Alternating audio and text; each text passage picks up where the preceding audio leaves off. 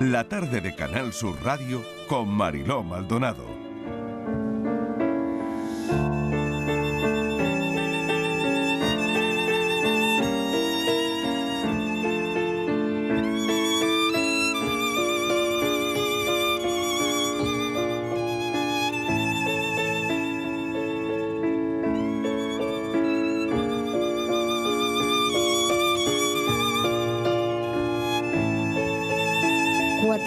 4 y 23 de la tarde estamos charlando con Jesús Reina, eh, decía uno de los músicos más brillantes que tenemos en nuestro país, violinista.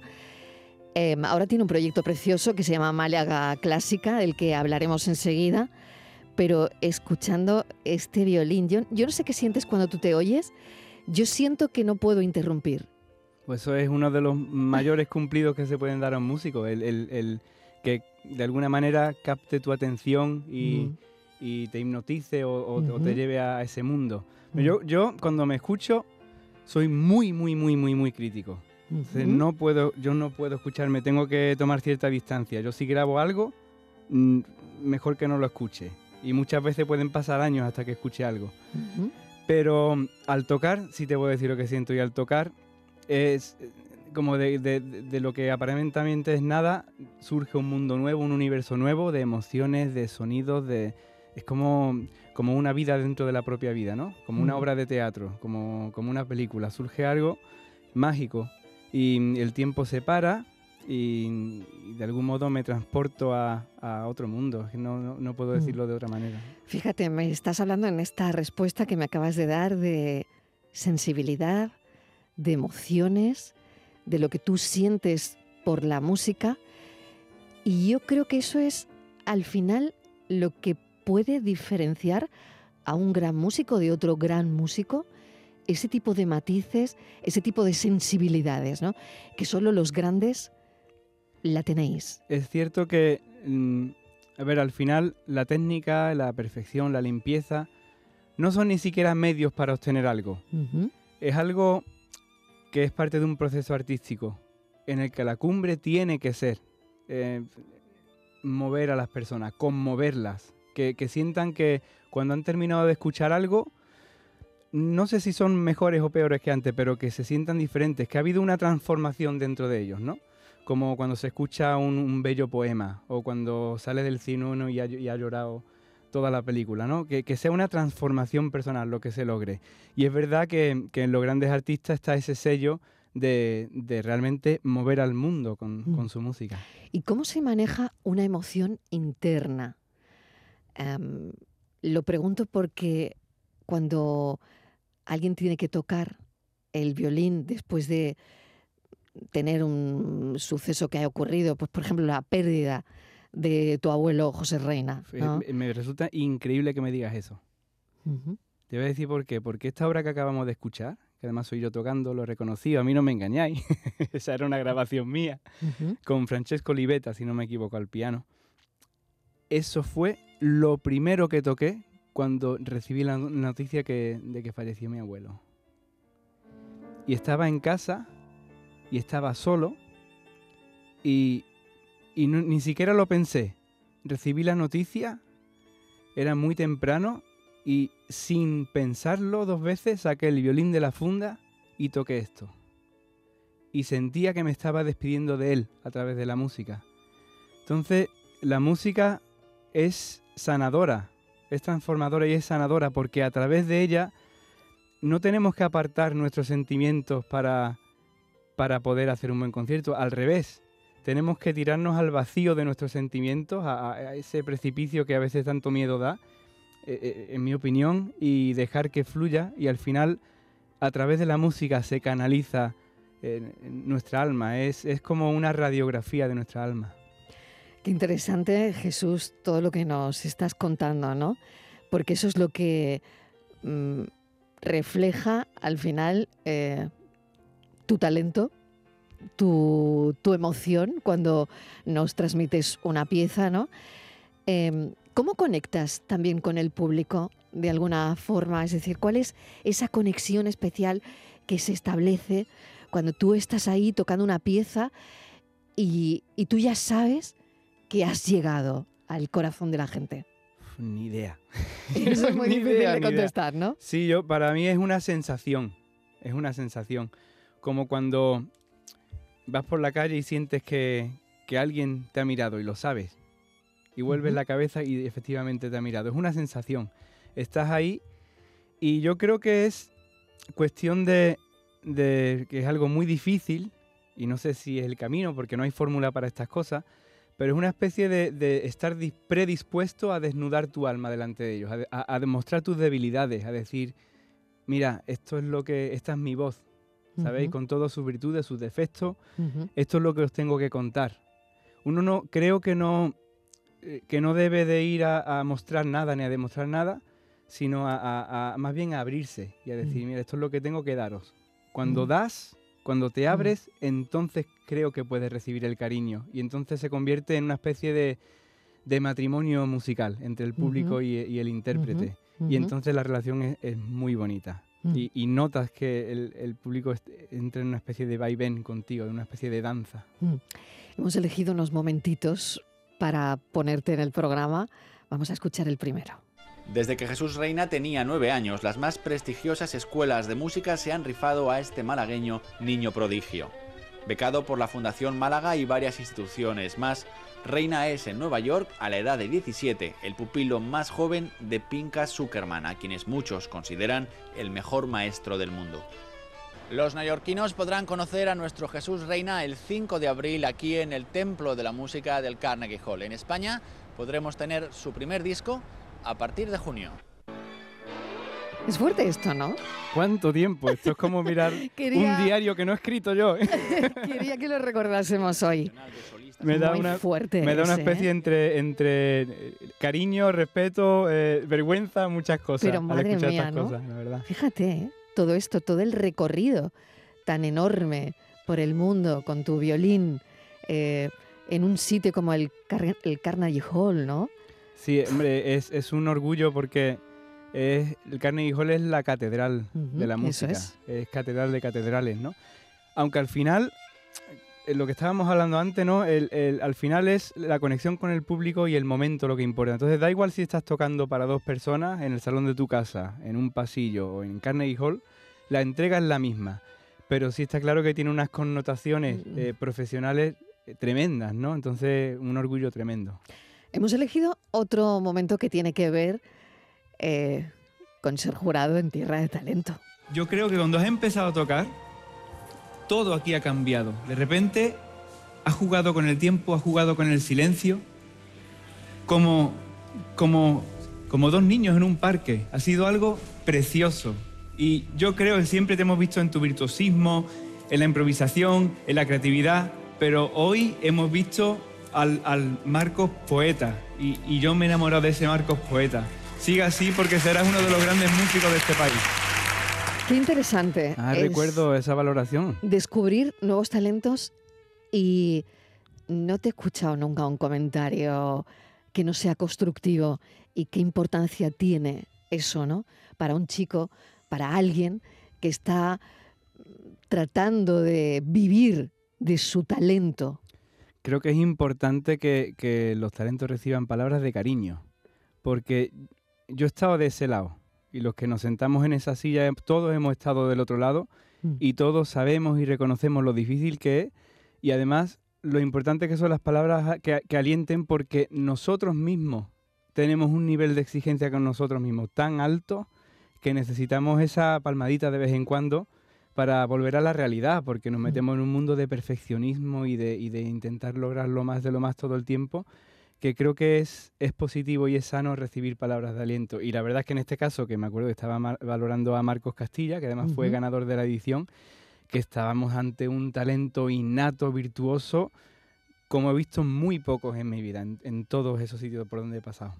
Qué interesante ver cada, cada día y valorar ¿no? a esos talentos que, por otro lado, ellos también agradecerán tanto la oportunidad, el momento y, y, el estar frente a vosotros, ¿no? que es una responsabilidad también para ti, ¿no? Jesús, en este caso, por lo que le dices y cómo se lo dices. ¿no? Sí, desde el primer día yo sentía la responsabilidad de estar ahí y también me sentía pues que había llegado a algo especial. O sea, ese, ese programa, que es mucho más que un programa, es, es un barco que está capitaneado por, por nuestro genio andaluz, mm. revolucionario, que es Manu Sánchez. Que le mandamos, le mandamos un el más grande de los besos. Que tira para adelante con un barco que es realmente el principio de algo muy gordo. O sea, lo mm. que, lo que ha, mm. ha, podido realizar a través de esa plataforma que es la televisión, llevar esa calidad, esa excelencia y, y, ese, bien, ese buen hacer por su parte y esa entrega, creo que es revolucionario dentro de los medios de comunicación y creo que ha sentado las bases para, para televisión de muchísima calidad para el futuro. Lo iba a decir, justo eso. Es verdad que no nos gusta mirarnos el ombligo, pero hay que decirlo. Aparte de los datos, que hay que recordar que hemos tenido, ha sido un mes de buenísimos datos y desde aquí la enhorabuena a todos los compañeros que lo hacen posible. No solo eso, sino también el hecho de hacer programas de calidad, programas de que representen eso, ¿no? Pues talento, eh, el talento de nuestra tierra. Vamos con otro momento que viene también de ahí. Hombre,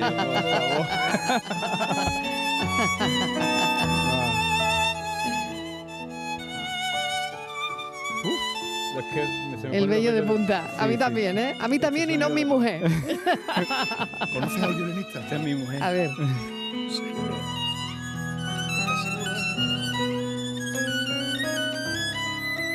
Esa sorpresa que te dan los compañeros del programa y era tu mujer la que estaba tocando. Sí, sí, la reconocí desde la primera nota.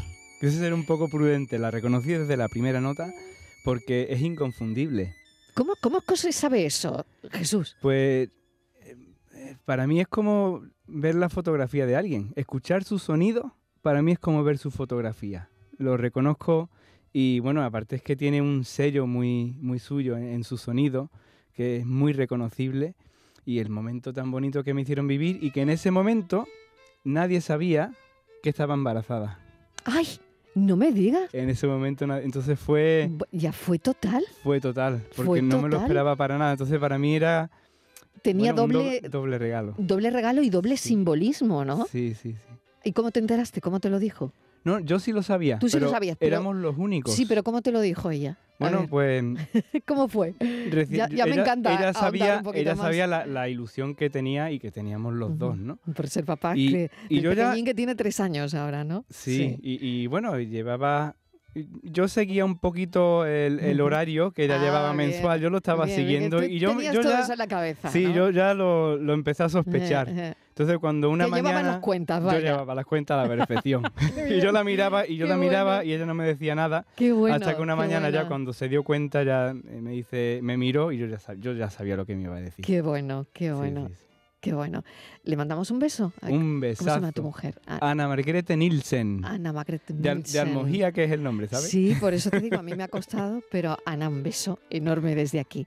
Vamos a Málaga Clásica, ¿eh? porque Málaga Clásica es de esos proyectos que tienes ahí, Jesús, y que, bueno, arranca y es un no parar.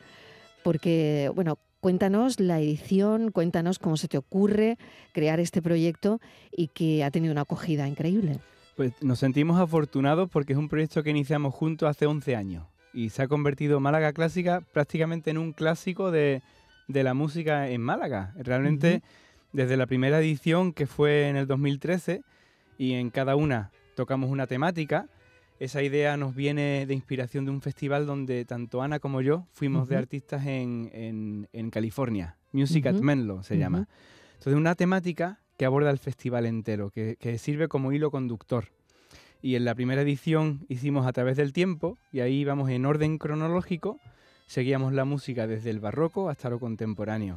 La segunda edición, eh, que fue muy especial porque fue a través del folclore, fue inspirado en el folclore, hicimos músicas del mundo, se venían bandas folclóricas en directo, e inmediatamente después mostramos cómo la música clásica tiene una relación directa con todos esos folclores del mundo.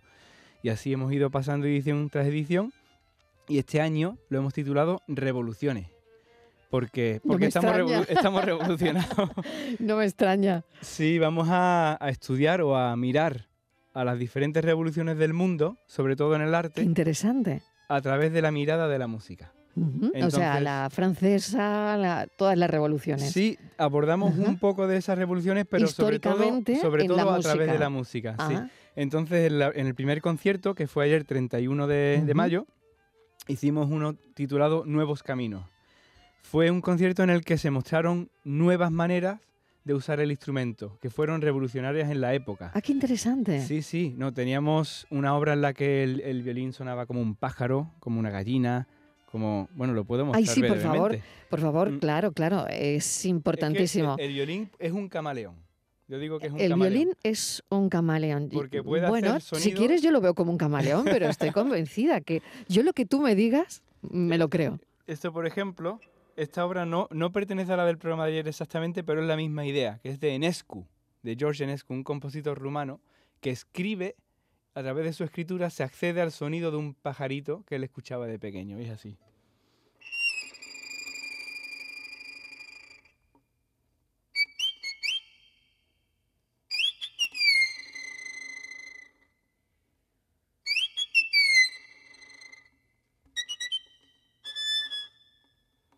Qué maravilla, de verdad. Por ejemplo. Es un auténtico pájaro. Se me pone el vello de punta.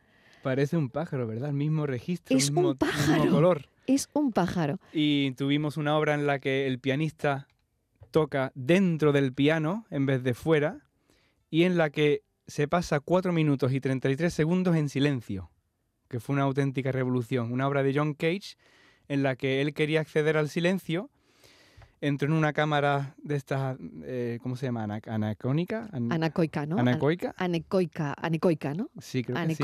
En la que es, un vacío, ¿no? Sí. Para experimentar el silencio absoluto. Esto fue en los años 40 y cuando salió estaba en Harvard y le dijo al profesorado, perdonadme, pero es que en el silencio absoluto escucho un tono muy agudo y un tono muy grave. Eso es tu sistema nervioso y tu presión sanguínea. Entonces no puedo llegar al silencio absoluto. No y creo esta obra en la que en los 4 minutos 33 segundos hay que estar en silencio y escuchar los sonidos que se desarrollan en la sala, del respirar de la gente, de las sillas, de... Y, y por él decía que todo lo que hacemos es música. Entonces tuvimos esa obra. Y esa experiencia, y esa experiencia. de estar cuatro minutos, lo que dura la obra. Se hace largo, ¿eh? Sí. Llega un momento en el que el cuerpo pide sonido. Qué interesante, de verdad. Pero precisamente descubres un montón de cosas, ¿no? Sí, sí, sí. Descubres eso, ¿no? Es lo que hablábamos de, la, de las sensibilidades. Cada uno tendrá un silencio, ¿no? Exacto, cada uno lo vive de una manera diferente. Igual a otro se le ha hecho corto, a otro le parece absurdo, a otro gracioso, a otro triste, no, no sabemos qué bueno, que ha alucinante, qué bonito, la verdad. Más cosas que están pasando en este Málaga Clásica, a ver. Pues hoy seguimos con revoluciones populares y ahí sí abordamos un poco de de lo que fue sobre todo la Revolución Belga, porque hubo una ópera de Auber que fue detonante en la Revolución Belga. Ya los revolucionarios ya se lo veían venir con la ópera, hicieron la ópera que trataba sobre la revolución y a raíz de la sala de concierto estalló la revolución una semana después.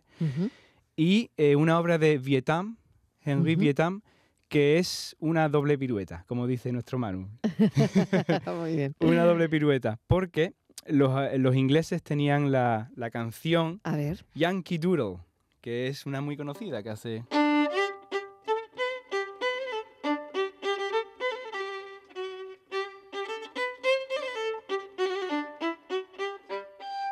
Qué bueno.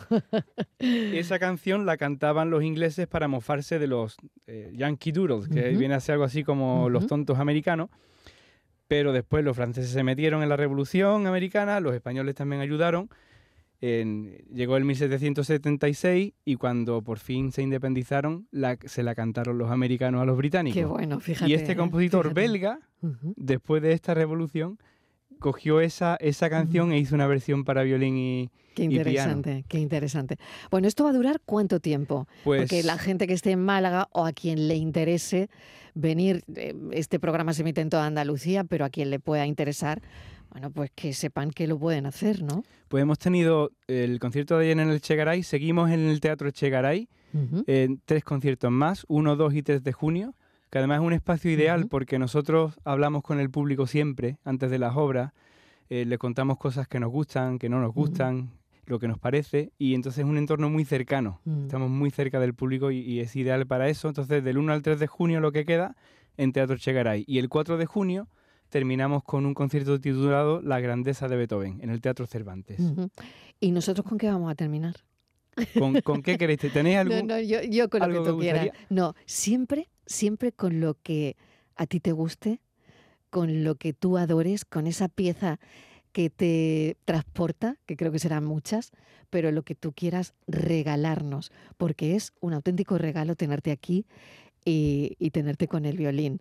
Violín que no sé si este tiene una historia especial, si no, ¿te gustan eh, los instrumentos con, con esa historia que, que no sé, que, que, tengan? Sí, los instrumentos tienen alma. Y además, los instrumentos, este en concreto, eh, es cortesía de un amigo que lo estoy tocando mientras el mío, el mío está en, el, en está curándose, ah, estamos curándole algunas cositas que le han pasado. Pero este es de un amigo, José Vélez, que le mando un beso muy fuerte porque lo estoy tocando desde hace un año aproximadamente y me estoy haciendo a él. Y precisamente los instrumentos tienen alma porque yo noto como en este año que he estado tocando el instrumento, yo me hago a él y él se hace a mí. Y eso queda grabado. Y el próximo violinista que coja este instrumento me va a conocer a través de él, porque va a sonar como yo lo he tocado. O sea que tú estás conociendo mucho más a José Vélez a través del instrumento. A través del instrumento. Y eso es. Y ahora cuando José Vélez tenga el violín, dirá, aquí tengo yo un cachito de Jesús Reina. Exactamente, vamos dejando cachitos de nuestra alma en los instrumentos. Pues con lo que tú quieras. Os voy a dejar un cachito de mi alma con un poquito de la meditación de Taís, que es una bella melodía de la ópera de, de Massenet, que dice así.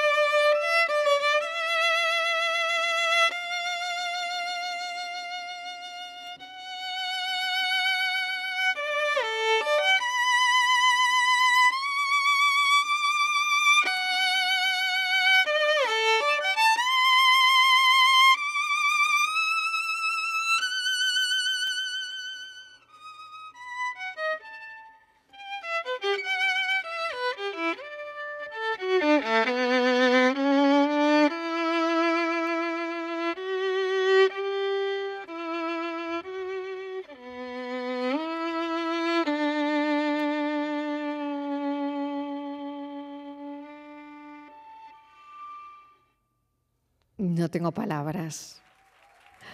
Bueno, tenemos estos aplausos porque, pero yo no tengo palabras y tengo, tengo a Diego Abollado aplaudiendo también ahora mismo, nuestro hombre de la cultura.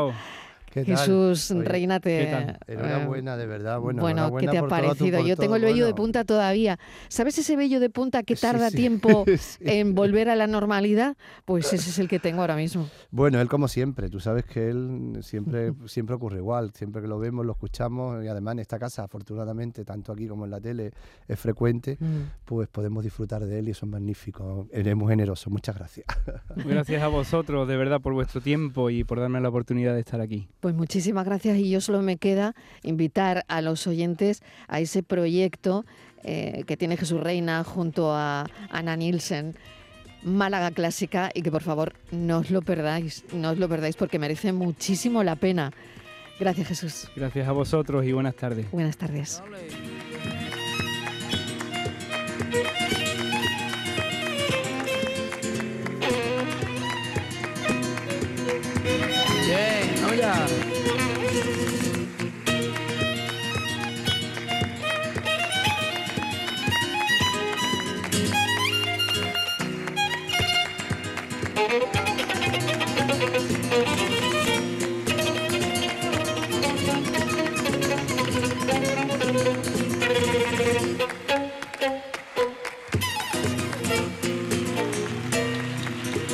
La tarde de Canal Sur Radio con Mariló Maldonado. También en nuestra app y en canalsur.es.